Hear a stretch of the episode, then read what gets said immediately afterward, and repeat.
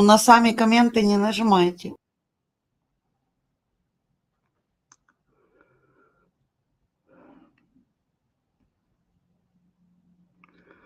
Доброе утро, дорогие друзья. Меня зовут Игорь Яковенко. Сегодня 18 сентября. В Киеве сейчас 7 часов 41 минута.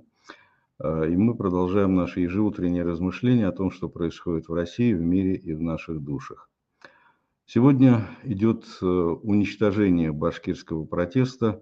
И я думаю, что очень актуально будет сегодня запланированная наша беседа в 12 часов уже через очень короткое время. Один из лидеров правозащитной организации Башкирии, Башкорт, Руслан Габазов, будет у нас на связи. Вот это а, я в связи с, вот, с тем, что как-то проявился какой-то протест, хоть какой-то протест в регионах, и а, мне представляется очень важным сейчас начать Э, такой большой, длинный проект, который я рассчитываю длиной на год. Не знаю, надеюсь, мы выдержим это.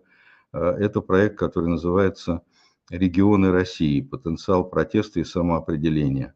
Э, я могу сказать, что это начало этого проекта и организация этого большого и довольно трудоемкого проекта связана в том числе, меня к этому подтолкнула небольшая дискуссия, которая произошла у меня на э, полях, э, ну, так сказать, вот, ну, когда мы договаривались с, э, с Владиславом Леонидовичем Иноземцевым о беседе, которая состоялась на прошлой неделе, у нас была микродискуссия, вернее, на этой неделе, что там на прошлой, была микродискуссия по поводу вот, возможного распада России, распада Э, третьего окончательного распада Российской империи. Мы договорились, кстати говоря, я анонсирую, что э, в феврале мы проведем эти дебаты, ну, может быть, не в форме дебатов, а в форме э, товарищеской дискуссии, но вот предварительный разговор об этом заставил меня, побудил меня к тому, чтобы начать вот этот вот проект «Регионы России. Потенциал протеста, самоопределения. То есть, короче говоря, попытка проанализировать, насколько вот сейчас сквозь это подкоркой, подкоркой вот этого э, унитарной диктатуры э, тлеет э, огонь, э, огонь вот этого вот, э, так сказать, движения к самоопределению э, центробежные, центробежные тенденции, насколько сильны сегодня. Потому что мы знаем, что да, после распада Советского Союза эти э, центробежные тенденции вспыхнули. Это и э, знаменитый, знаменитый референдум в Татарстане, когда две трети э, жителей Татарстана проголосовали за выход Татарстана из состава России.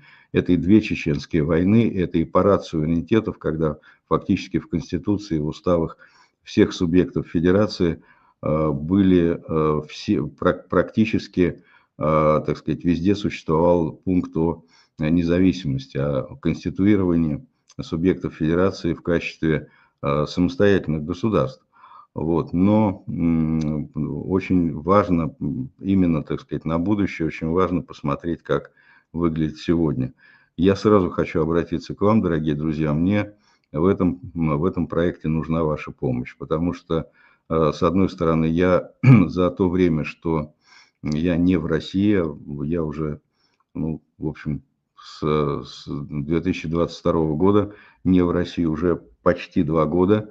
И, и плюс к этому, в общем, был занят совершенно другими вещами. Я несколько утратил контакты с регионами. И поэтому мне нужна, с одной стороны, помощь в поиске каких-то людей в регионах непосредственно, активных, ярких, которые хорошо знают, э, что происходит в регионах.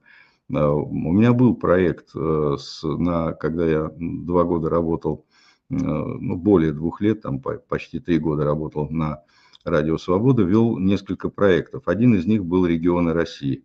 И тогда у меня была какая-то корреспондентская сеть, я понимал, к кому обратиться, кто хорошо знает ситуацию, экономику регионов, политику регионов. Сейчас у меня такой, та сеть, естественно, уже не актуальна. Мне важны какие-то координаты людей, которые по регионам России знают ситуацию изнутри. Плюс к этому желательно, конечно, чтобы были еще и люди, которые могли бы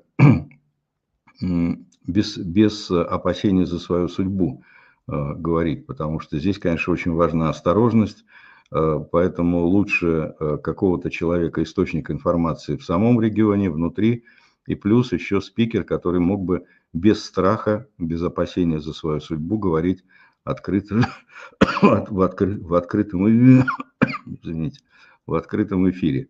То есть, ну, это понятно, что это иммигранты. То есть, вот такая вот просьба. Ну, это вот к сегодняшнему разговору. Теперь по теме сегодняшнего разговора, это вот понятно, что это связано с недавним эфиром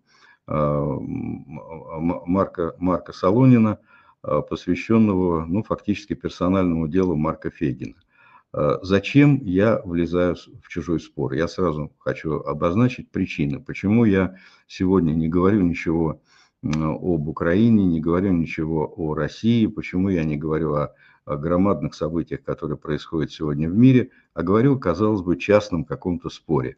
Значит, э, Первое. Во-первых, у нас будет время поговорить и, и об Украине, о России, о мире. И вот завтра у нас э, будет подробный разговор на эту тему с э, Андреем Андреевичем Пиантковским.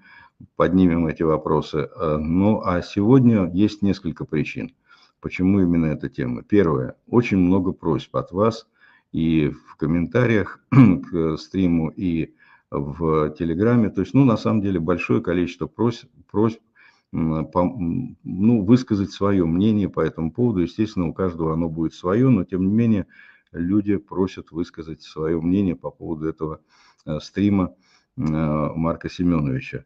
А, второе, вторая причина. Я не очень люблю, когда э, бьют не по тезису, а по фейсу. А, то есть э, я считаю, что подменять очень важный разговор об инициативе Фейгина а, персональным делом Фейгина, я думаю, что это неправильно. А, третье.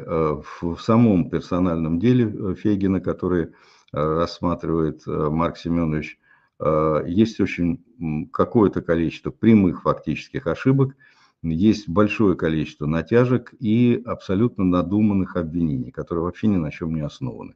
Я считаю, что это...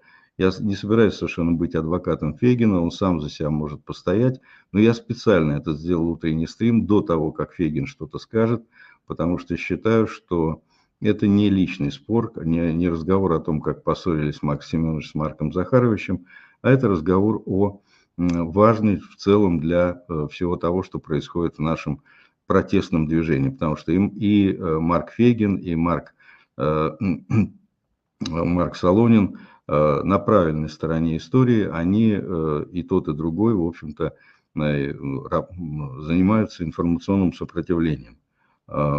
Антипутинский протест включает в себя разных людей, которые в том числе и не любят друг друга. Так это все устроено.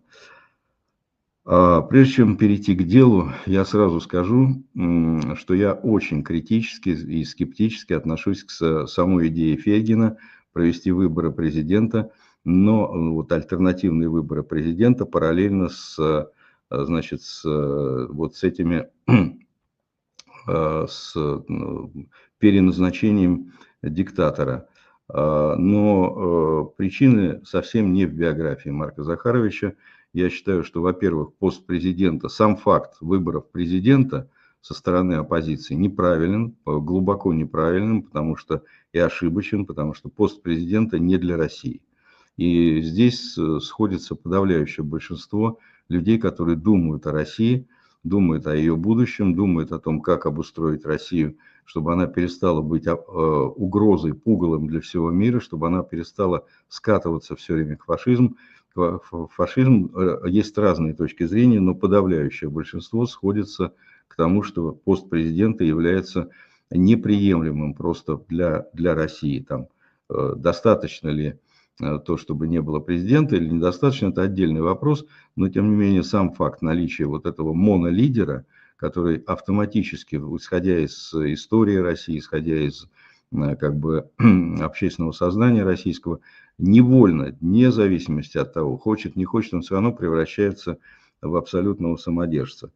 А, это первое. Второе, я считаю неправильным зеркалить Путина. Вот Путин проводит э, свои, свое, так сказать, э, переназначение в качестве диктатора, а мы вот будем зеркалить Путина и, значит, проводить э, вот такие вот, так сказать, зеркало, зеркало выборов. То есть он президент, мы президенты. Причем в одно время это означает, что мы фактически идем вслед, вслед вот этой повестки дня, то есть ну, на самом деле утрачиваем инициативу. Просто, ну вот, зеркалим. Это неправильно, это гарантированный проигрыш.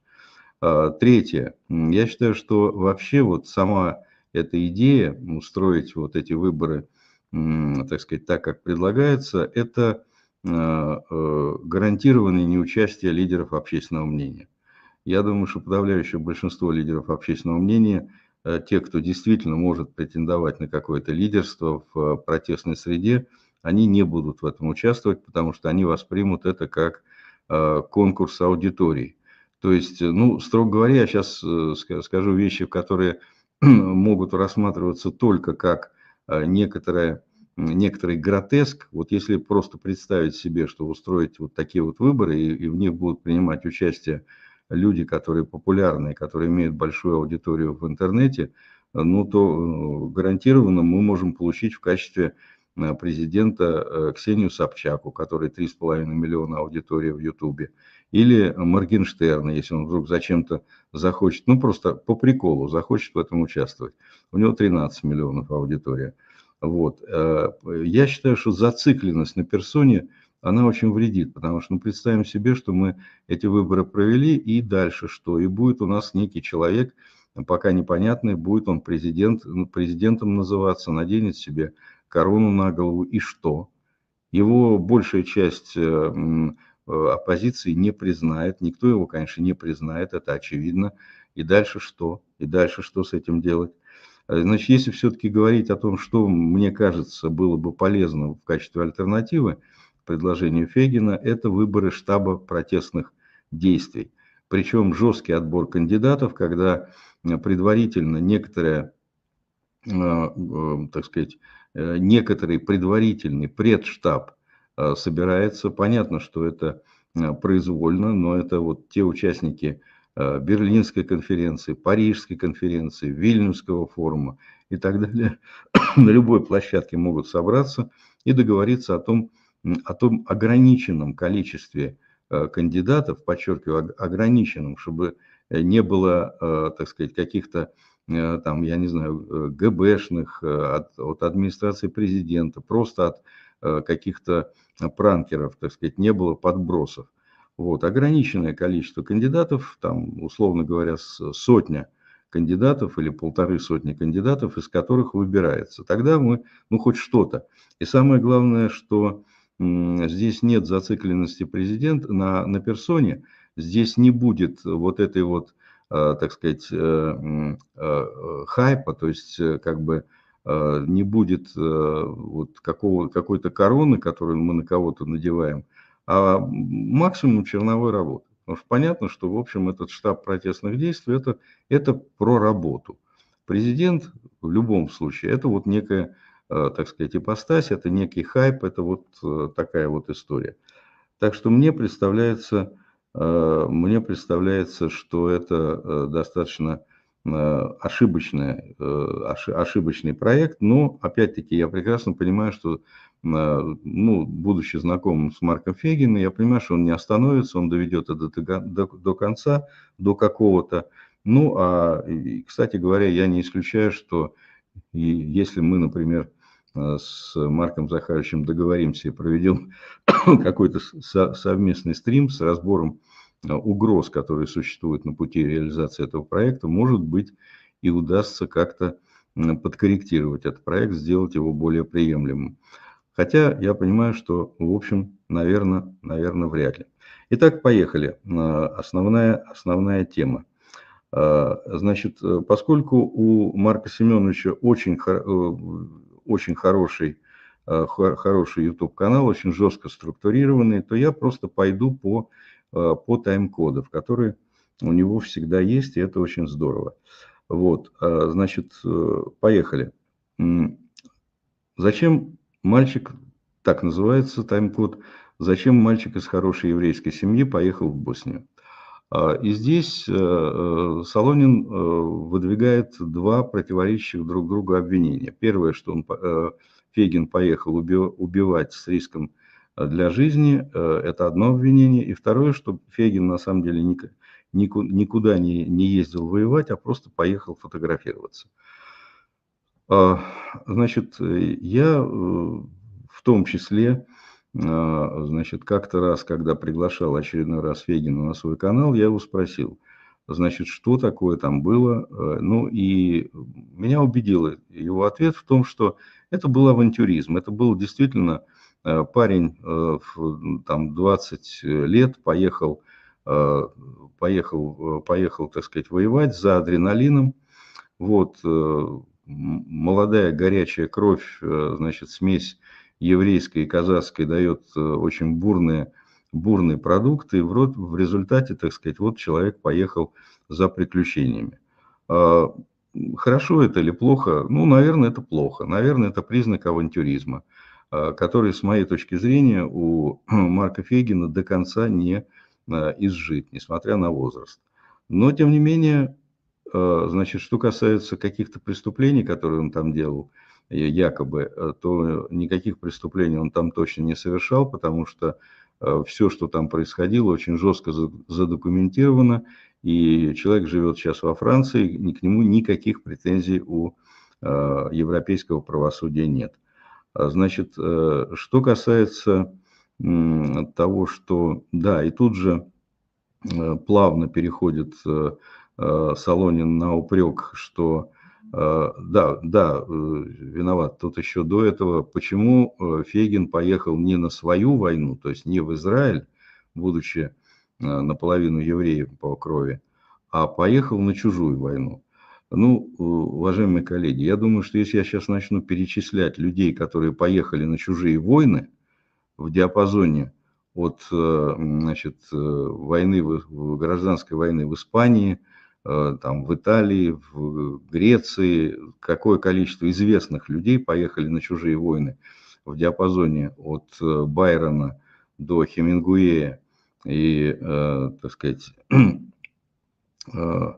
и других там самых разных известных людей, Экзюпери и так далее – а, значит, то я боюсь, что у нас просто на этом закончится время. Вот, поэтому мало ли кто поехал воевать в чужую войну. А, я сразу могу сказать, что Марк Фейгин не является ни либералом, ни демократом. Он об этом сам неоднократно говорил. Поэтому упрекать его в том, что он поехал защищать каких-то каких сербов, которые, так сказать, может быть, и не очень правы были в этой войне, ну да, вот, вот так. Он был э, членом НТС, э, как известно, и, в общем, там как бы ну, не, не очень...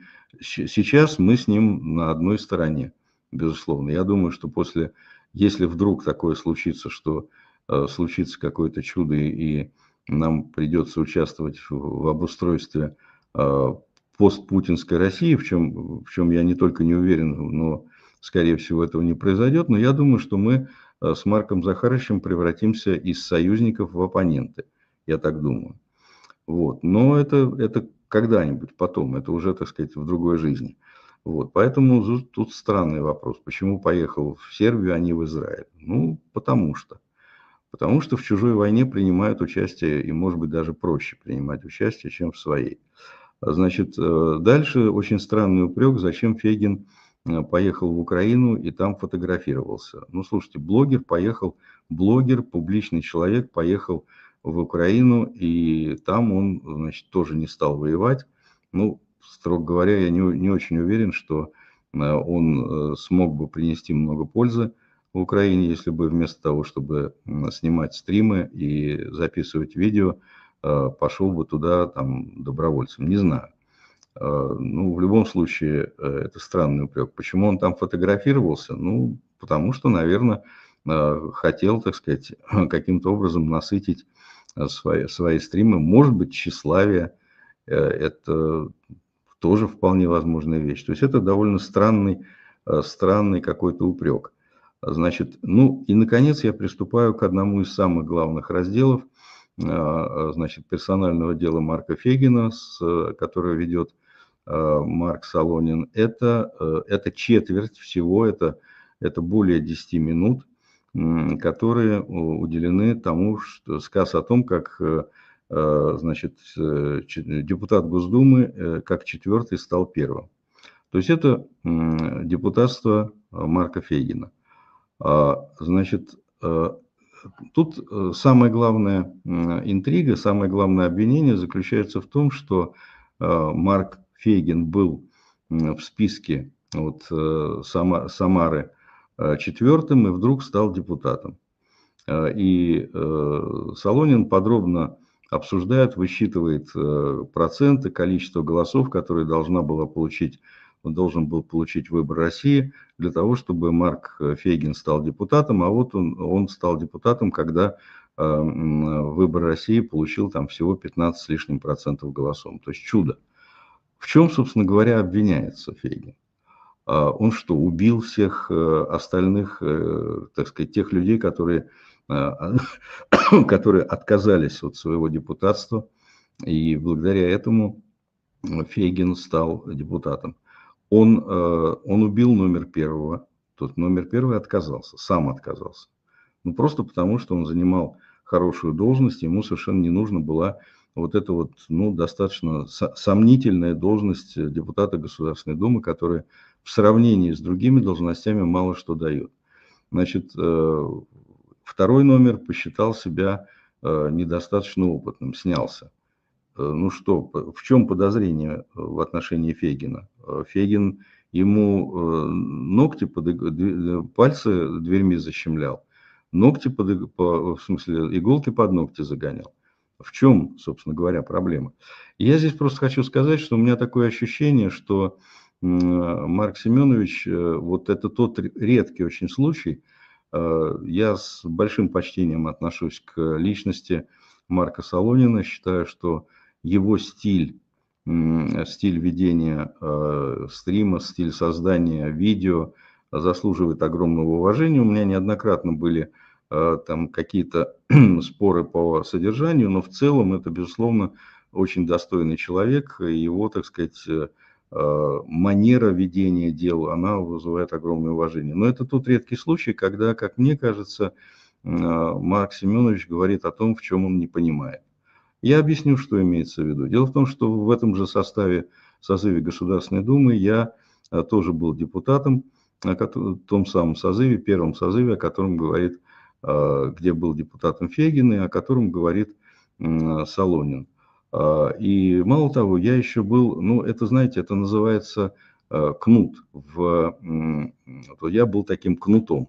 Это кнут, это британское, британское изобретение. А, в нашей традиции это называется координатор фракции. Я был заместителем Явлинского по той самой вот кнутовской работе, то есть как бы контроль за тем, чтобы ну, все-таки фракция, э, если, например, принимается решение о солидарном голосовании, то КНУТ должен э, как бы сигнали, должен давать команду определенную, говорить о том, что вот мы сейчас голос... обратите внимание, мы сейчас голосуем вот так. Ну, просто кто-то забывает, кто-то, ну, что, чтобы фракция использовала весь свой потенциал.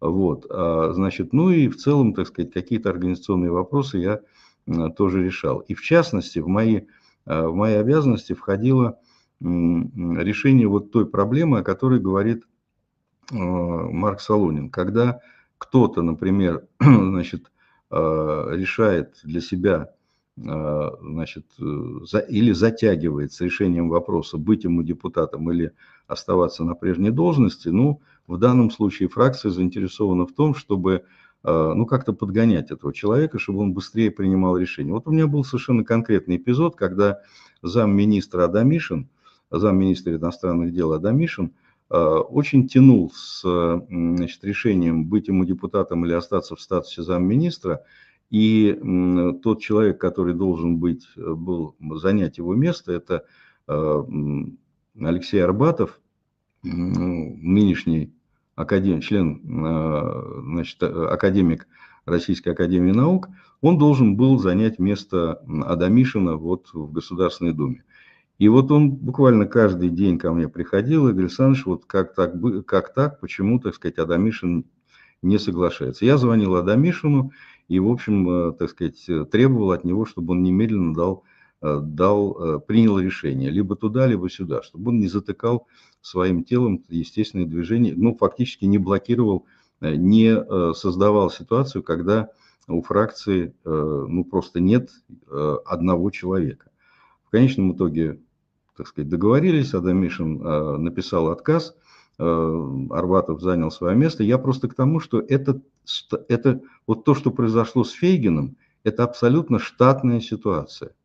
Вот таким же образом в середине созыва, а, буквально за несколько месяцев до э, в той же самой фракции, где был Фегин, значит, э, депутатом стал э, Леонид Раздиховский. Буквально, по-моему, за два месяца до окончания срока, вот там Кирилл Игнатьев такой был, значит, он перешел к Березовскому в, на, так сказать, вот это вот украденное им общественное российское телевидение – вот. И далее, так сказать, ну и, и собственно, и, и все. И, и, и вот точно таким же образом э, Лев Пономарев стал депутатом посреди созыва. То есть таких примеров, как вот таких случаев, как с Марком Фегиным, когда человек попадает в Государственную Думу по списку в результате того, что э, те, кто стоят э, там первыми номерами, отказываются, таких ну, просто огромное количество. И причем тут, то есть, что называется, ну, а почему здесь, а при чем тут Фейгин?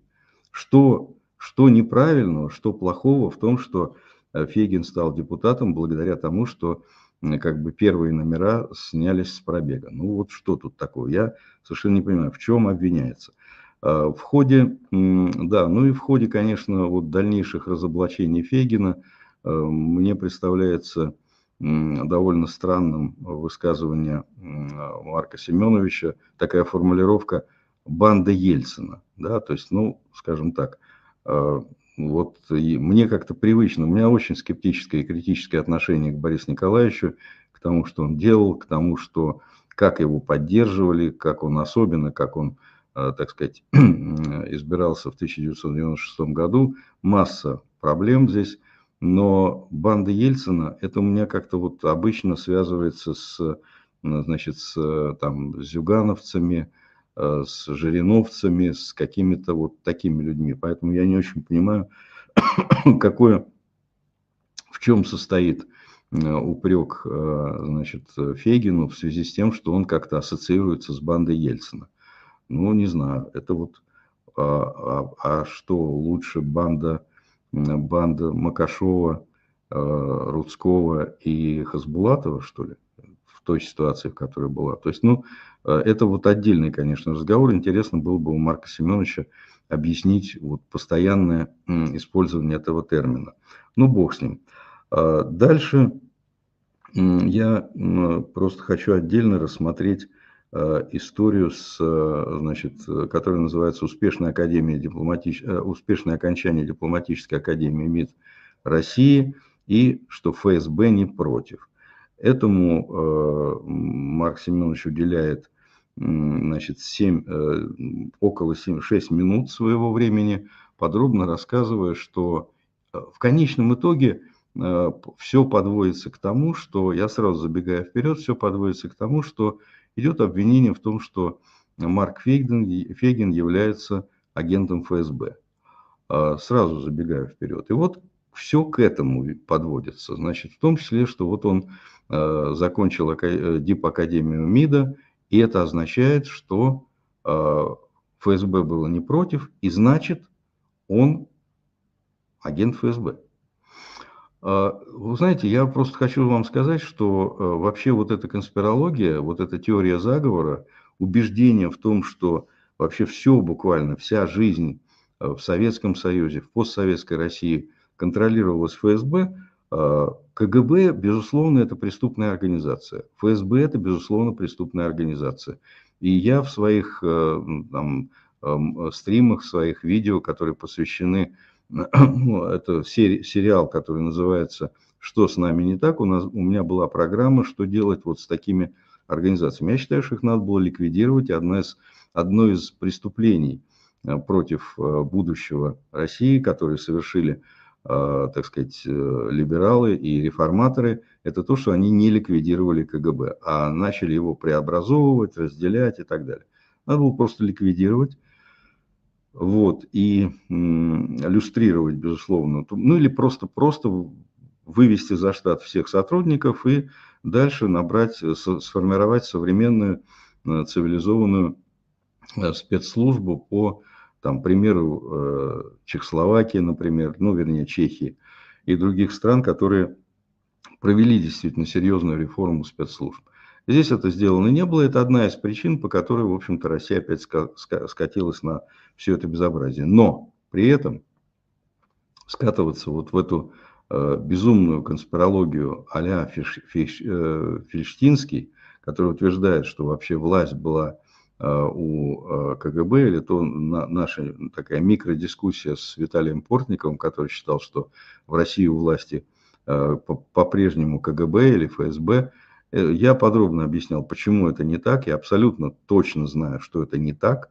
И ФСБ действительно обладает большим влиянием, но он не является, эта структура не, не находится на вершине власти. А, и наличие какого-то количества офицеров, бывших офицеров КГБ или ФСБ в структурах власти совершенно не, отнош, не означает, что эти структуры, э, сама эта структура ФСБ находится у власти. Э, главные решения не принимает э, коллегия ФСБ. У нас персоналистская диктатура, во главе стоит Путин, а никак не коллегия ФСБ. Поэтому это все это все конспирология. Есть масса доказательств, просто огромная. Я думаю, что я просто проведу какую-то дискуссию со сторонником вот этого, этой идеи для того, чтобы точки над «и» поставить и закрыть эту тему, ну, по крайней мере, на нашем канале. Вот. Так вот, э, возвращаясь к ДИП Академии и к тому, что все, кто там учился, э, значит, они являются э, там, сотрудниками или, или, или агентами ФСБ. Значит, я просто хочу вам сказать, что я э, э, в течение 20 лет, где по Академии МИДа я не имел никакого отношения, но в течение 20 лет я преподавал в, э, в МГИМО. Это, как известно, ведомственный вуз Министерства иностранных дел. И я хорошо знаю, как это все устроено изнутри. Я, мы прекрасно знали, кто, кто на, на, на факультете является Э, смотрящим от ФСБ. Мы просто знали это очень хорошо. Просто фамилии, имя, отчество, каждый день встречались, и все это было известно. Но я на сто процентов могу сказать, что, э, ну, понимаете, это вот э, так же, как в Советском Союзе был, был значит, был, был этот самый Э, была система цензуры, и от главлита в обязательном порядке сидел человек. Ну, знают, вот сидит этот человек от главлита. Все понятно. Значит, что это означает? Означает ли это власть этого человека? Нет. Он был частью вот этого редакционного, э, э, редакционной конторы. Через него проходили все материалы. Значит, можно ли считать, что и, и тем не менее там проходили какие-то какие-то материалы, в том числе и, э, так сказать, оппозиционного характера. Проходил, например, один день Ивана Денисовича, который пропускал этот главлит и так далее. Но это отвлечение от темы. Но в любом случае, вот я был преподавателем ГИМО. Можно, конечно, э, так сказать, э, по инерции обвинить меня в том, что я там либо офицер КГБ, либо стукач – ну, тут э, это дело житейское, пожалуйста, сколько угодно. Я не собираюсь э, доказывать, что я не верблюд. С таким же успехом можно обвинить по каким-то причинам э, Марка Солонина в том, что он значит, офицер, офицер КГБ и очерняет честного Фейгина для того, чтобы уменьшить потенциал протестного движения. С такими же точно, точно с такими же основаниями. Значит, э, ну, в отношении себя я могу сказать, что у меня счастливое алиби.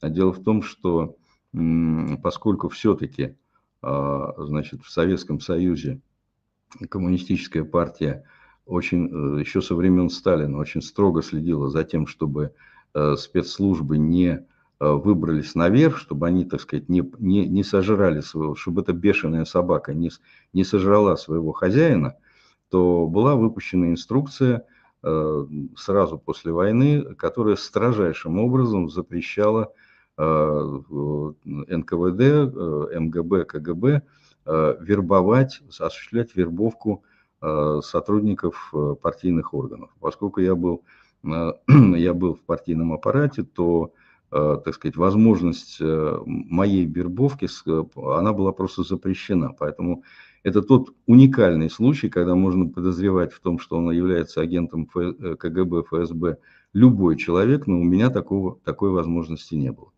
Вот. Но это так, можно сказать немножко о своем, о личном.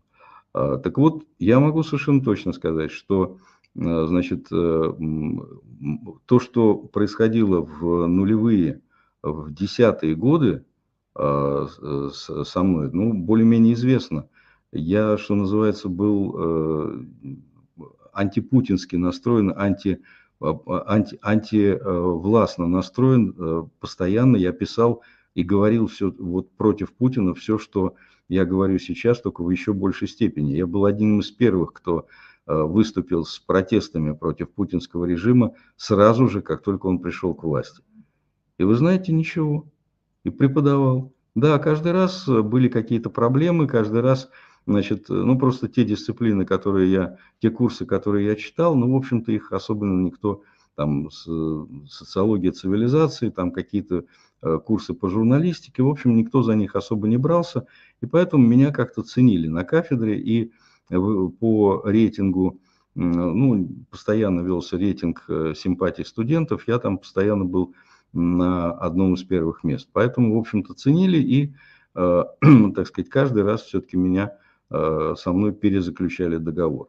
Но никакого абсолютно, э, так сказать, контроля со стороны, то есть вот такого контроля со стороны ФСБ не было. Да, мы знали, что есть, есть вот эти вот, так сказать, штатные сотрудники, которые включены, поскольку действительно ведомственный вуз – вот, знали, кто это, ну и все.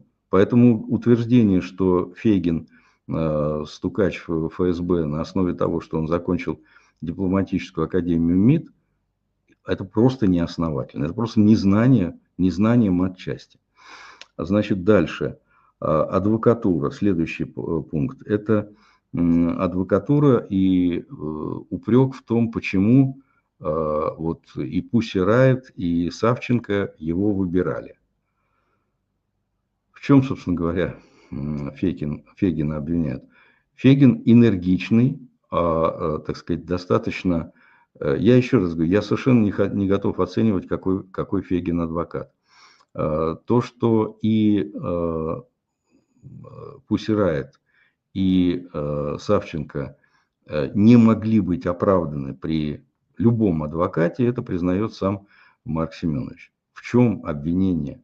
Вот в чем э, здесь на, на, по, по теме адвокатуры Марк Семенович э, затратил, э, значит, с 39 по 43 минуту, то есть целых, целых 4 минуты.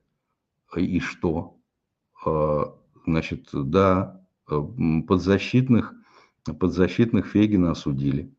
Но можно ли считать, что кто-либо мог выиграть процесс, когда Путин назначил э, двушечку этим, э, этим девчонкам? Э, значит, э, ну кто мог выиграть? Или, или по поводу Савченко. Кто мог добиться оправдательного приговора? Фантастика. Какие претензии к Фейгину? В том, что он э, благодаря своей, там, своему, своему напору, Фейгин танк, просто танк самый настоящий, он прет как танк во всем. Это, это может быть, раздражает кого-то, это не эстетично, но он прет как танк. И вот он прет как танк, и он попер как танк, и он добился того, что и он стал адвокатом и Савченко, и стал адвокатом Пусси Райт. Это можно упрекнуть, Фегина в том, что он в данном случае, так сказать, делал это ради пиара. Ну, наверное, ради славы. Ну, наверное, да. Но это не, но не более того. Дальше. Ну и начинается дальше вот Великий Союз, это Фегин и Арестович, нашли друг друга.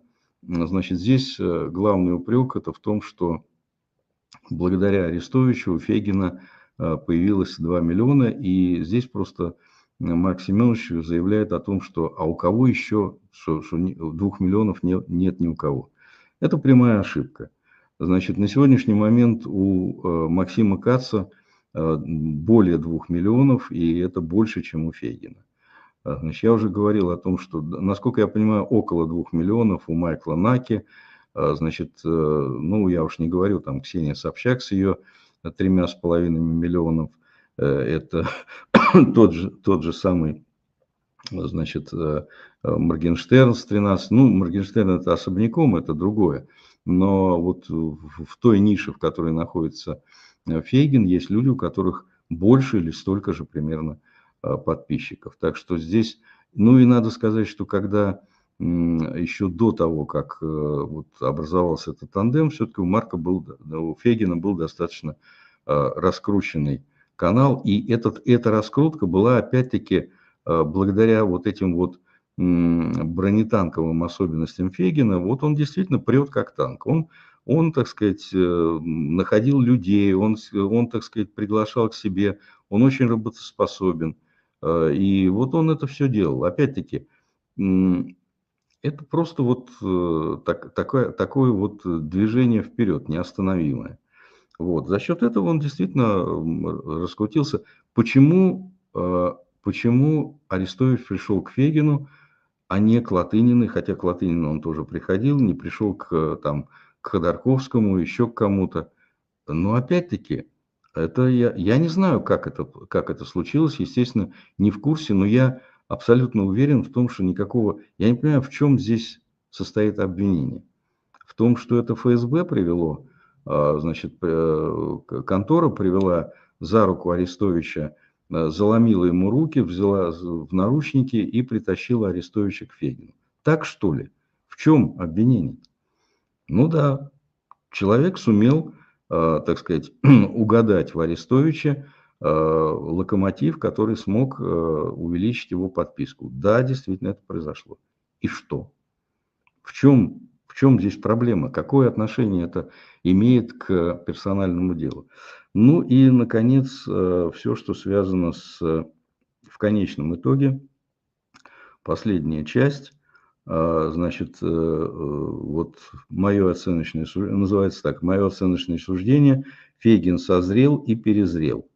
То есть в конечном итоге Марк Семенович практически подводит свою аудиторию к тому, что Фейгин, скорее всего, завербован ФСБ еще раз подчеркиваю, я не вижу ни одного аргумента, я не знаю, является ли Марк Фегин э, агентом ФСБ, или он является агентом ЦРУ, или он еще кем-то является. Может быть, он, я не знаю, по-прежнему член какой-нибудь организованной преступной группировки. Не знаю. Э, у меня в этом случае действует железный принцип э, презумпции невиновности. У меня нет доказательств. И все, что говорит Э, Марк Семенович не является доказательством. Поэтому вот эти намеки, мне кажется, они очень странные. Вот. Э, Еще более странным выглядит э, такой, такой вот кивок. Если, если Фейгин скажет, что он не агент ФСБ, значит, вот мы ему и поверим. Ну, это как? Это, это, это вот зачем сказано? Непонятно. Тем более, что Фейгин неоднократно говорил о том, что он не является ни агентом, ни офицером ФСБ. Значит, тогда зачем все это? А самое главное, а, почему вместо того, чтобы говорить о том, да, и почему вместо того, чтобы говорить о том, что сама вот эта идея, она ошибочна, почему не по тезису, а по фейсу? Значит, что касается опасности слива этой базы данных, а, значит, э, я думаю, что это тоже никак не связано с, э, значит, никаким образом не связано с Э, характеристикой Марка Фейгина. Сам по себе, сама по себе обнародованная вот эта база данных с, с, с, с персональными данными людей, ну, наверное, да, это представляет какую-то опасность. Но я полагаю, что это никак не связано с характеристикой Марка Фейгина. Поэтому мне кажется, что вот здесь ну, просто какое-то э, затаенное... Э, они очень разные, эти два человека. Э, вот, и поэтому может быть какой-то затаенное... Они оба из Самары, поэтому может быть, так сказать, какой-то э, какой-то, так сказать, давняя история, не знаю. Но вот это тот случай, когда Марк Семенович испытывает э, такое отвращение к Марку Захаровичу, что, видимо, кушать не может. И вот терпел 30 лет, наконец сказал, все-таки прорвалось. Думаю, что зря. Вот. Ну или, или не зря, но вряд ли это надо было увязывать вот с такой... Собственно, каждый нас, из нас имеет право на расследование в отношении любого человека. Но в, данном случае, мне кажется, две вещи ошибочны. Во-первых, приуроч... подменить э, серьезный разговор о, об инициативе Марка Фейгина персональным делом Марка Фейгина. Это первое. И второе, э, свести все э, к э, фактическому обвинению в работе на ФСБ. Мне кажется, и то, и другое ошибочно. Давайте говорить по существу, давайте все-таки исходить из каких-то доказанных фактов и критиковать по содержанию, а не Э, не бить не по тезису, а по, э, бить не по тезису, а не по фейсу. Есть исключения из этого правила. Есть некоторые случаи, когда можно предположить. И действительно, мне, например, бывает очень странно, когда человек, э, занимающий радикально антипутинскую позицию, говорящий такие вещи, которые говорю я, например, совершенно спокойно находится в России. И никто его не трогает. Я не могу это объяснить иначе, чем э, тем, что у человека есть э, ФСБшная крыша. Вот иначе не могу объяснить. Если вы можете объяснить, объясните. Я нет. И у меня в этом смысле законный вопрос. Почему все те люди, которые говорят то, что примерно то, что говорит профессор Соловей, находятся либо в тюрьме, либо в эмиграции, а профессор Соловей находится в России? Я не знаю. Я задаю себе этот вопрос и задаю этот вопрос публично. Вот и вся история. Но в отношении Фейгина это, эта конструкция не работает. Значит, э, вот я, собственно говоря, закончился с, с этой темой. Еще раз напоминаю, в 12 часов э, у меня очень важный разговор с одним из лидеров правозащитной организации Башкирии Башкорт с Русланом Габасовым. Э, перехожу к ответам на ваши вопросы. Вопрос от ТВТ. Э, В статье от 15 января Bloomberg пишет, что мир, как мир деликатненько суетится развернуться лицом к Трампу, готовясь к его возврату, чтобы он споткнулся, упал, не встал. Еще это авторский комментарий. Значит, э, еще в ноябре эстонская премьер встречалась с его союзниками в Америке. Эстонская министр иностранных дел э, ездил раньше значит, благодарить за Хаймерсы. А, ну и так далее. Короче, как вы думаете, Игорь Александрович, как мир встретит Трампа, если стервец таки прорвется, и как это скажется? А, а, уважаемый коллега, вы знаете, я думаю, что, понимаете, слушайте, а, Соединенные Штаты Америки а, – это ведущая страна планеты Земля, и если придет Трамп, значит, с ним будут пытаться наладить отношения. Одна из причин, по которой я э, ушел из политики и не собираюсь туда возвращаться, это то, что в политике приходится, это, кстати, к вопросу о целом ряде обвинений в адрес Фегина, в политике приходится общаться и находить общий язык с людьми крайне неприятными.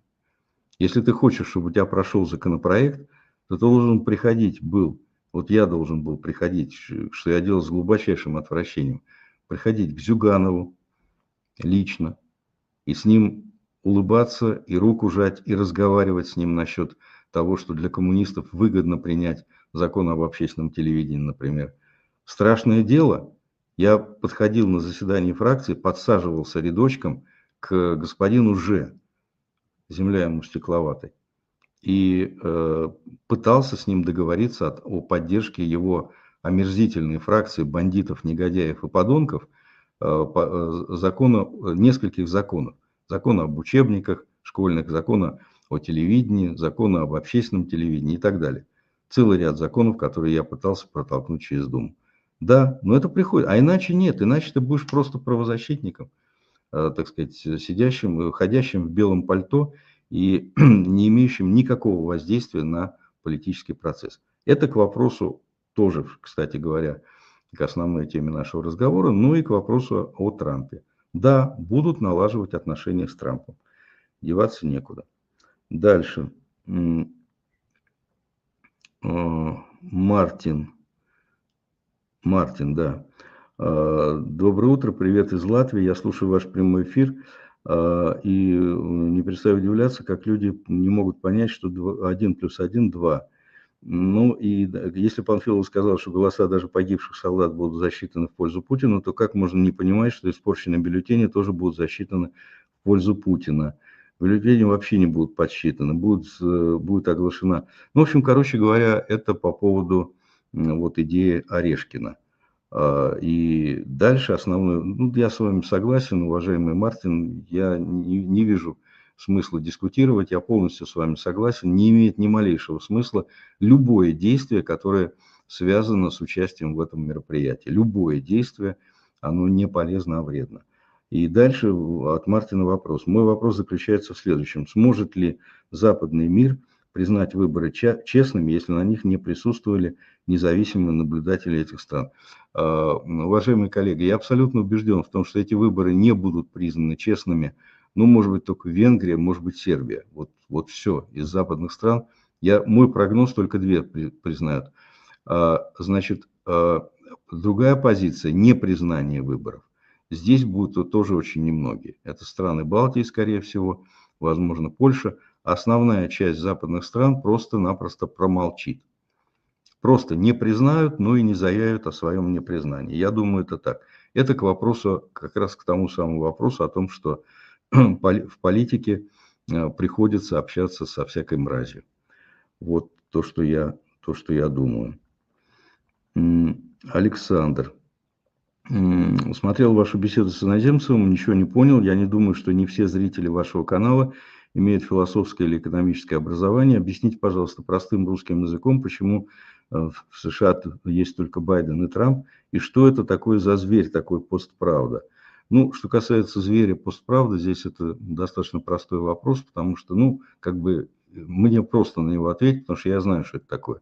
Это некая вот такая вот цифровая э, и э, среда, и такие медиатизировавшие политики, значит, которые создали такую ситуацию, когда истина становится неважной. А, значит, то есть, ну, это вот то, что Бодрияр называл симулякром. То есть истина становится совершенно неважным, потому что на граждан обрушивается поток, огромный вал, поток фейковых новостей, и люди э, просто не в состоянии понять, где правда, где неправда. Возникает э, очень большой соблазн, значит, во-первых, впасть вот в такой вот релятивизм, когда, э, вот, кстати говоря, тот же самый Наземцев говорил, ну как, ну вот есть, есть правда Путина, есть правда там Трампа, есть правда Байдена.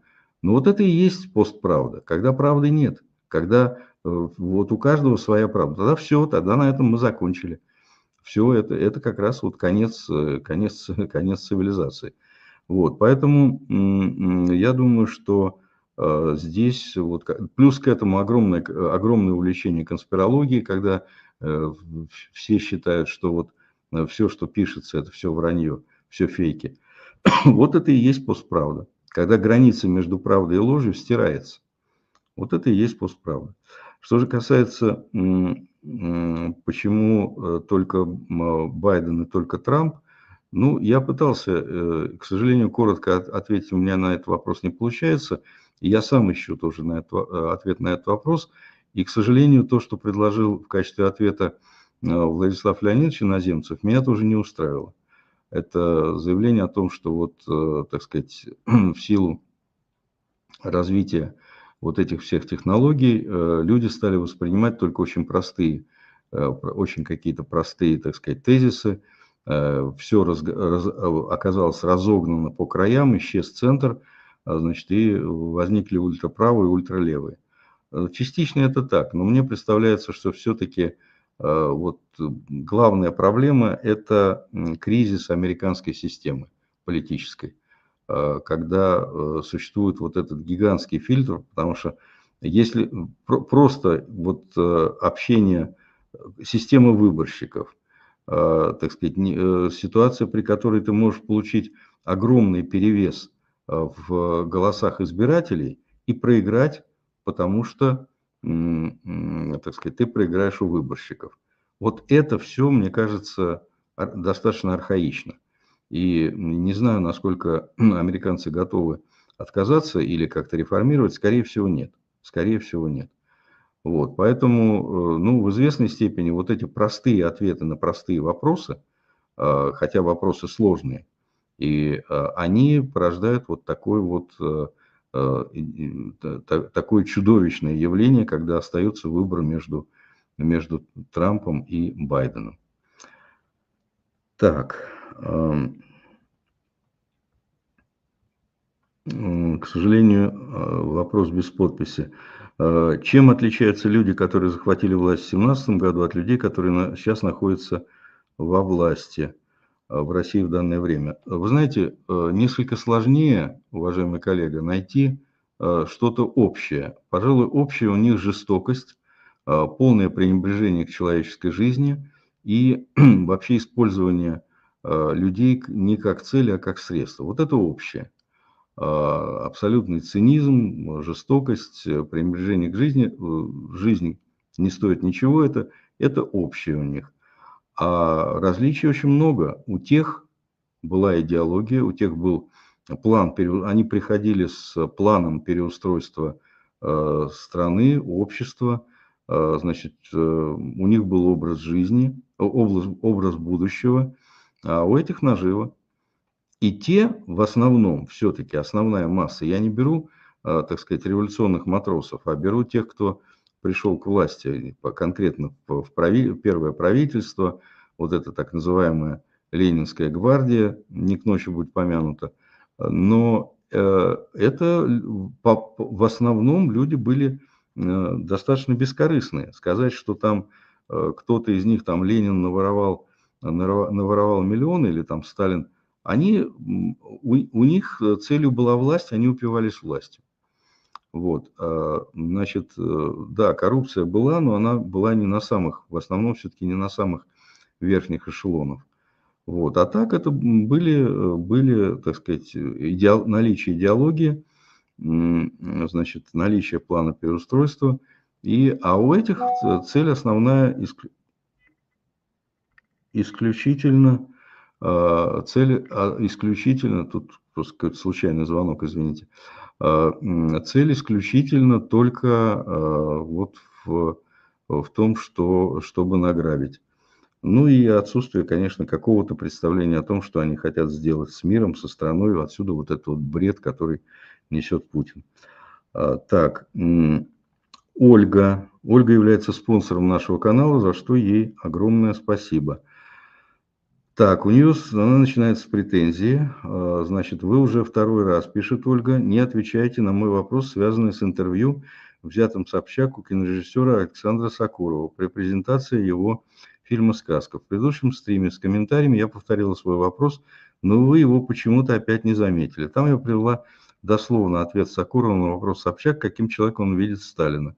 Этот человек меня поразил оценкой – личности Сталина в самых превосходных степенях. Если кратко, то мой вопрос звучал так. Сакуров сталинист?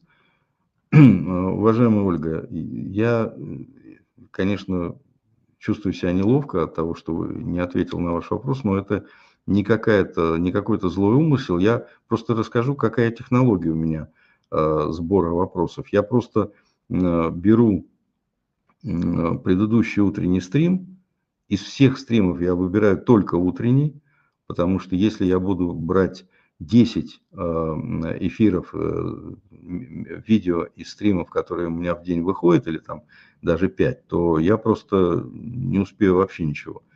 Вот, я беру утренний стрим предыдущий и просто тупо иду по... Вот у меня уходит на это полночи. Я просто тупо иду, так сказать, по э, комментариям. Вот 800 э, комментариев, значит, я все 800 комментариев э, пролистываю, выбираю те, в которых содержится вопрос, их себе, так сказать, отдельно копирую значит, на страничку, и вот потом, вот сейчас, в настоящий момент, эта страничка у меня перед глазами. Вот и все. Я не выбираю вопросы. Еще раз говорю, я не выбираю вопросы. Значит, ну, слушайте, есть какие-то загадки электричества, есть загадки э. Я не понимаю, каким образом, например, вот мне сегодня, например, утро началось с того, что одна из подписчиц пожаловалась, что э, она каждый день, каждый день меня э, слушает и смотрит, каждый день она заходит и, и обнаруживает, что она не подписана. Она начинает подписываться как первый раз. Вот такой день сурка. Э, я никогда не призываю никого подписываться, потому что это дело хозяйское. Вот, и я уже говорил по поводу вот, призывов, а подпишитесь на мой канал. Я вот все думаю, как это сделать так, чтобы не выглядеть идиотом. Вот, я не знаю, как, как предлагать э, там, донатить. Вот, а в одном из стримов, когда мне сказали, а почему вы не делаете этого, почему вот все просят деньги, а вы не просите, я вот подумал, что если бы значит, не блокировали за пиратство, то я бы периодически пускал, вот помните, Остап Бендер с Кисой э, э, Воробьяниновым на Большой Грузинской дороге плясали, так сказать, и э, Бендер кричал, деньги давай, давай деньги. Вот, наверное, вот если бы я это делал, это было бы как-то, ну, адекватно. Но вот я не понимаю, как это делать так, чтобы не, не выглядеть идиотом. Ну, я, я еще раз говорю, я не считаю идиотами тех, кто это делает, но я не знаю, как я смогу это делать. Вот такая вот история. Значит, э, так вот, к вопросу о, э, значит, к вопросу о э, вот, ответов на вопросы. Я не выбираю, поэтому, извините, так получилось. Вот загадка электричества. Ответ короткий. Сокуров не сталинист. А, значит, он гуманист. И вообще все, что связано с Сокуровым, с его биографией, он, он ошибается, он э, не очень хорошо разбирается в людях. Но он, конечно, не сталинист, он безусловный гуманист. До мозга костей. Вот, э, значит, э, его попытка, понимаете как, он пытается понять вот это чудовище. Он пытается понять Сталина. Он пытается его понять. То есть вместо того, чтобы просто наклеить наклейку «Кровавый диктатор, садист э, и упырь», он пытается его разглядеть. Вот в этом, в этом это художник. Так, Галина, вопрос личного характера. Ваша такая внешняя невозмутимость – это черта характера или выработана с годами?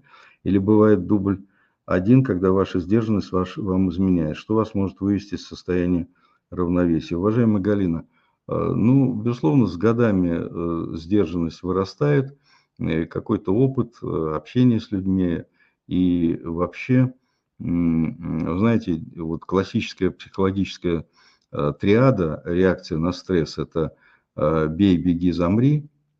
Для меня некоторое время назад дополнилась четвертым пунктом реакции на стресс «думай». То есть вот это спинозовская значит, не, не плакать, не смеяться, а размышлять, э, оно для меня стало в какой-то степени девизом. Вот. Хотя, конечно, если опасность грозит близким, э, то включается режим быстрого действия. Здесь не, уже, уже, так сказать, не до размышлений. А, несдержанность, да, бывает, э, но исключительно с близкими людьми. Только с близкими людьми, потому что здесь можно то есть это близкие люди, которые знают, что, что я такое, и по отношению к которым, да, иногда, в общем-то, получается э, какая-то вот расслабуха, и иногда бывает за это стыдно. Вот так. Так, э, ну а вообще, когда возникает какая-то опасность, то и когда возникают какие-то, были случаи, когда были тяжелые какие-то моменты, просто возникает внутренняя сосредоточенность и, э, так сказать, никаких, вот, никаких беги, замри, ничего. Иногда возникает ответная реакция «бей». Но, как правило, попытка подумать. Вот это, это такая вот, такая вот возникшая с годами реакция. Наталья, значит, много читаю комментариев россиян в соцсетях по поводу холодов. Они все как один орут, что у них в квартирах жара, форточка открыта, яйца дешевые, санкции пофиг. Что вы так думаете, почему это так? Ведь они же, э, они же все боты. Вы знаете, я думаю, что кто-то из них бот, а кто-то нет. Дело в том, что из 43 регионов, во-первых, 43 региона, в которых вот эта коммунальная катастрофа, а все-таки примерно в половине, ну чуть меньше, а, этой катастрофы нет, это первое, поэтому они могут быть оттуда. И во-вторых, то, что, например, в, в, Московской, в Московской области, как в регионе, вот эта коммунальная катастрофа есть в целом ряде районов, но в других районах нет. И поэтому люди просто, э, как бы, ну, это отсутствие эмпатии, отсутствие, отсутствие солидарности, отсутствие любознательности. Понимаете, у них все хорошо. Вот в этом конкретном доме все хорошо. А то, что в соседнем доме люди значит, э, собираются как, э, как э, эти самые карманьонцы вокруг костров и, значит, заворачиваются в шкуры, вот, ну, это их не касается. У них все хорошо, у них тепло, у них форточка открыта. Вот так. Это отсутствие эмпатии. Нелюбопытно и вот плевать, что у соседей. Так. Сергей, вопрос от Сергея. Э, спасибо за ответ о трех книгах. Может ли атеист Яковенко ответить на вопрос, на который атеист Невзоров на встрече с читателями ответил? Не знаю. Э, вопрос такой. В природными ресурсами России уровень жизни крайне низок по сравнению с большинством стран Европы. 66 место и практически одно из последних в Европе, по оценке ООН чему в российских СМИ ну, э, нередко можно встретить объяснение. Кавычки открываются. Россия богом проклятая страна. Если бога нет, что не так с Россией? Э, уважаемый Сергей, э, в отличие от воинственного, воинствующего безбожника Невзорова, э, я все-таки, да, я упрощенно говорю, что я атеист, просто потому что я не знаком, не представлен, что называется, этому сверхъестественному существу, которое называют Бог. И я все-таки себя идентифицирую как агностик. То есть я не знаю, и на вопрос о существовании Бога я отвечу не знаю, не встречался, не представлен.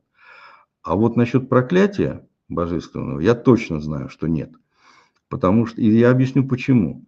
Потому что, понимаете, вот это вот утверждение, что Россия проклята Богом, оно подразумевает убеждение, что вот это сверхъестественное существо, которое предполагаемо существует, а, значит, оно сконцентрировано на проблемах России. Что оно вот специально вот какую-то страну взяло и прокляла. Это результат российцентричного взгляда на мир, что Россия – это пуп земли, вне зависимости от того, Россия благословенна Богом или Россия проклята Богом. Дорогие друзья, Э, мир не начинается и не кончается на России. И есть масса стран трудной судьбы. И этот самый предполагаемый, на самом деле, видимо, все-таки несуществующий Господь Бог, он бы, так сказать, э, значит, утомился бы проклинать или благословлять каждую отдельную страну. Э, ну, возьмите просто, вот, что называется, вот не очень далеко, Сирия – одна из колыбелей цивилизации. Э, три урожая в год можно собирать. В России, простите, мерз, вечная мерзлота на двух третях территории. А здесь три урожая можно. Это благословенная страна. И страна чудовищной совершенно истории. Чудовищной. Это тоже Бог постарался? Или просто фашист Асад, которого поддерживает другой фашист Путин? Или, э, ну, то есть, короче говоря, это Гаити тоже рядом существует Доминикана, благословенная страна, а рядом Гаити. Как тоже можно считать, что Господь Бог персонально значит, навел лупу на эту страну и персонально ее проклял. Глупость. Это э, мы делаем не так. Это мы делаем Россию вот эту вот, эту вот э, уроди, страной уродиной. Это мы э, в начале, в конце 80-х, в начале 90-х годов не воспользовались окном возможности. Знаете, можно тогда, если уж говорим о Боге, это тот самый старый анекдот, Господь Бог, так сказать, предоставляет все возможности, но человек их отбрасывает, и в конечном итоге э, Господь, человек жалуется, значит, ну, Господи, ну что ж ты вот так меня не любишь? Туча отодвигается, высовывается бородатая физиономия, и Бог говорит, ну слушай, придурок, я тебе, я тебе э, и лодку подогнал, я тебе и человека подослал для спасения, ну ты все отвергаешь. Ну ты хоть лотерейный билетик купи. Ну, то есть, понимаете, ну, э, вот э, сколько можно на, ну, и, ну, в том числе на какую-то историю и так далее. Я сам постоянно э, ищу объяснение в истории, но в то же время, ну, было окно возможности, оно было – сами своими руками его заколотили, приняли идиотскую э, конституцию, значит, сделали, э, не, не, не ликвидировали КГБ, не уничтожили это, не ликвидировали государственное телевидение, не приняли судебную реформу, но сами это все делали, сами своими руками. И потом к какому-то богу еще там. Вот. Анатолий Смовженко. Анатолий является спонсором нашего канала, за что ему большое спасибо. Он из Киева. По поводу оппозиции к Залужному. Главком сухопутных войск Сырский подчиняется ОП Ермака, а не главкому Залужному. Почему? Спасибо за ответ. Уважаемый Анатолий, не будет никакого ответа. Дело в том, что я, я просто, ну, э, понимаете, я не знаю, но я думаю, что вы ошибаетесь, потому что в моем представлении о реальности главком, э, главком сухопутных войск Сырский, конечно, не может по крайней мере, официально, формально он не может подчиняться э, какому-то э, офису президента Ермака. Не может такого быть. Он, э, безусловно, подчиняется главкому Залужному. Ну, так устроена армия, там единоначалие. Другое дело, что президент Зеленский может уволить любого, но подчинение прямое, конечно же, Залужному. Ну, так устроено, так, насколько я понимаю, Конституцию Украины, она так устроена. Подчинение Залужному, а увольнение э, может сделать Зеленский, безусловно. Вот это так. Но а что касается Ермака, тут, понимаете, я думаю, что вы как бы подменяете э, тезис, э, уважаемый Анатолий. Мне кажется, что вы имеете в виду влияние. Влияние может быть, но подчинения, конечно, тут нет уверен, что здесь вот, ну, если вы прямо имеете в виду подчинение, то здесь вы ошибаетесь. Влияние возможно.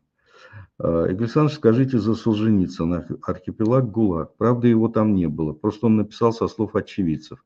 Я прожила в Магаданской области а, с 79-го, 25 лет видела и лагеря заброшенные, и разговаривала с прошедшими лагеря. Никто не знает Солженицына. А, вы знаете, э, здесь же все, здесь как раз все очень просто. Здесь, что называется, факт-чекинг. Солженицын действительно не был в Магадане, в, э, значит, в, в, в магаданских лагерях. Он сидел в тюрьмах много, он сидел в Рыбинске, в Рыбинской колонии, Ярославская область. Он сидел в Викибастузе, в Степлаге, это Казахстан. Вот, и там ну, в другом э, концлагере сидел мой дед. Вот, это все, да, это все известно. А что касается его книжки, то кое-что он говорил со слов, да, это нормально. Это художественное произведение. Он говорил со слов, это правда. А в Магадане он точно не сидел, это тоже правда. Но это не значит, что он не сидел вообще. Я, я перечислил те лагеря, в которых он сидел. А, значит, вопрос от Веры. Было, бывали, была ли встреча с муниципальными э, главами проверкой на верность режиму и или очередным подтверждением приоритетов главного руководителя. Еще по поводу предложения Зиновьевой о проверке на полиграфе. Это же изобретение американцев. Как-то очень нескрепно получается. Я бы сказал, русофобно как-то. Вот. А, уважаемая Вера, э, я думаю, что в целом вот то, что происходило, это была очередная присяга на верность низового звена э, власти. Путин сейчас принимает парад. Вы знаете, как, э, э, так сказать, главнокомандующий э, принимает парад на Красной площади. Там проезжает на машине, э, значит, здравствуйте, товарищи десантники, и в ответ там гав гав гав, гав у вот это вот обычное. А, значит, я думаю, что и там ура а, многократное. А, я думаю, что вот он сейчас принимает, принимает присягу, принимает парад. Вот встретился с э, низовым звеном, э, с депутатами Госдумы, с главами партий. Он с регионами, он сейчас принимает присягу на верность. Ну, естественно, они дают им и пользуются этим для того, чтобы нести свой какой-то очередной бред. Так, какие северные народы РФ вызвали у вас интерес? Вопрос от Саймона. Вы знаете, самый жгучий, это вот очень, э, ну, такой важный, такой теплый для меня вопрос, потому что он меня обращает к тому периоду, когда я вот два года с лишним э, на Радио Свобода вел несколько программ, в том числе «Народы России». И я вел эти программы с, ну, с, безусловно, э, антропологом номер один, а к огромному несчастью он скончался, и вот я не могу сейчас с ним общаться, это ужасная потеря, это э, член-корреспондент Российской Академии Наук Арутюнов. И э, я ему как-то задал вопрос, какие самые умные народы? Ну, думаю, сейчас скажет, либо евреи, либо, может быть, армяне. Но он сказал, чукчи эскимосы. Я объяснил, почему. Он говорит, вот они справляются с той жизнью, то есть что такое ум? Это адекватность. Это умение как-то справляться с жизнью. Это адекватность прежде всего. Вот а, а, чукчи эскимосы справляются с той жизнью, с которой мы бы точно не справились. И те изобретения, которые они э, сделали в своей жизни, они сравнимы с величайшими изобретениями а, вот, человечества. Там целый ряд изобретений с, с транспортными средствами, с жилищем, с инструментами охоты. Это потрясающие вещи. И вот чукчи эскимосы у меня всегда вызывали огромный интерес. Ну и, кстати говоря, так уж, э, если говорить о каком-то духе народном, ну, простите, а, э, почти 200 лет чукчи, не имевшие огнестрельного оружия, вели успешные войны с Россией и выигрывали их. Они выиграли. 17-18 век. А, нет, прошу прощения. Да, 18-19 век вели э, русско-чукотские войны, они выиграли. И Россия отстала от них. Они побеждали в этих войнах. Людей, которые пришли с огнестрельным оружием, с регулярными войсками, казачьи войска, регулярные войска, они отбили все это. И э, Россия, Российская империя обогнула Чукчи и пошла на захватывать Аляску. Но чукчи оказались э, непобежденными. Вот, так что это вот э, удивительный народ. Удивительный народ. История потрясающая. Вот. Так что вот они вызывают у меня огромный интерес, и эскимосы тоже по разным причинам. А, так. А, а, не могу расшифровать ну, короче говоря, э, не могу понять, как, как, как правильно прочитать фамилию или имя. Кстати, Мамардашвили я пыталась читать и ничего не поняла. Не могли бы вы немного о нем сказать? Немного о Мамардашвили – это точно не ко мне. Значит, э, я могу сказать, что если совсем коротко, э, Мамардашвили – это мыслитель сократовского типа. Вот философы – по, по разным основаниям разделяются, но для меня есть разделение на философов э, аристотелевского типа. Это те, кто создает систему. Это те, у кого прежде всего философия – это наука. И вот там философия природы, философия натурфилософия, э, э, философская концепция общества, э, гносеология, то есть теория познания – значит, там, так сказать, логика.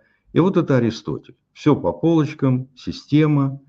Вот такой же Гегель, вот тоже. А есть философы сократовского типа. Это люди, которые не создают систему, а которые пытаются думать. И вот я одно время, когда я э, стал увлекаться, я с 13 лет стал читать философские книги, сначала мне очень нравились вот эти создатели систем. Аристотель, Гегель, а потом мне больше нравятся вот такие, как э, Сократ, э, в какой-то степени Кант, который, ну, Кант он тоже э, систему создавал, но все-таки по-другому. И вот Мамардашвили – это человек, который думает. И, кстати говоря, почему его трудно читать? Потому что все его труды – это лекции, которые кем-то записаны. Это его надо слушать. Вот. А вообще это один из моих любимых авторов.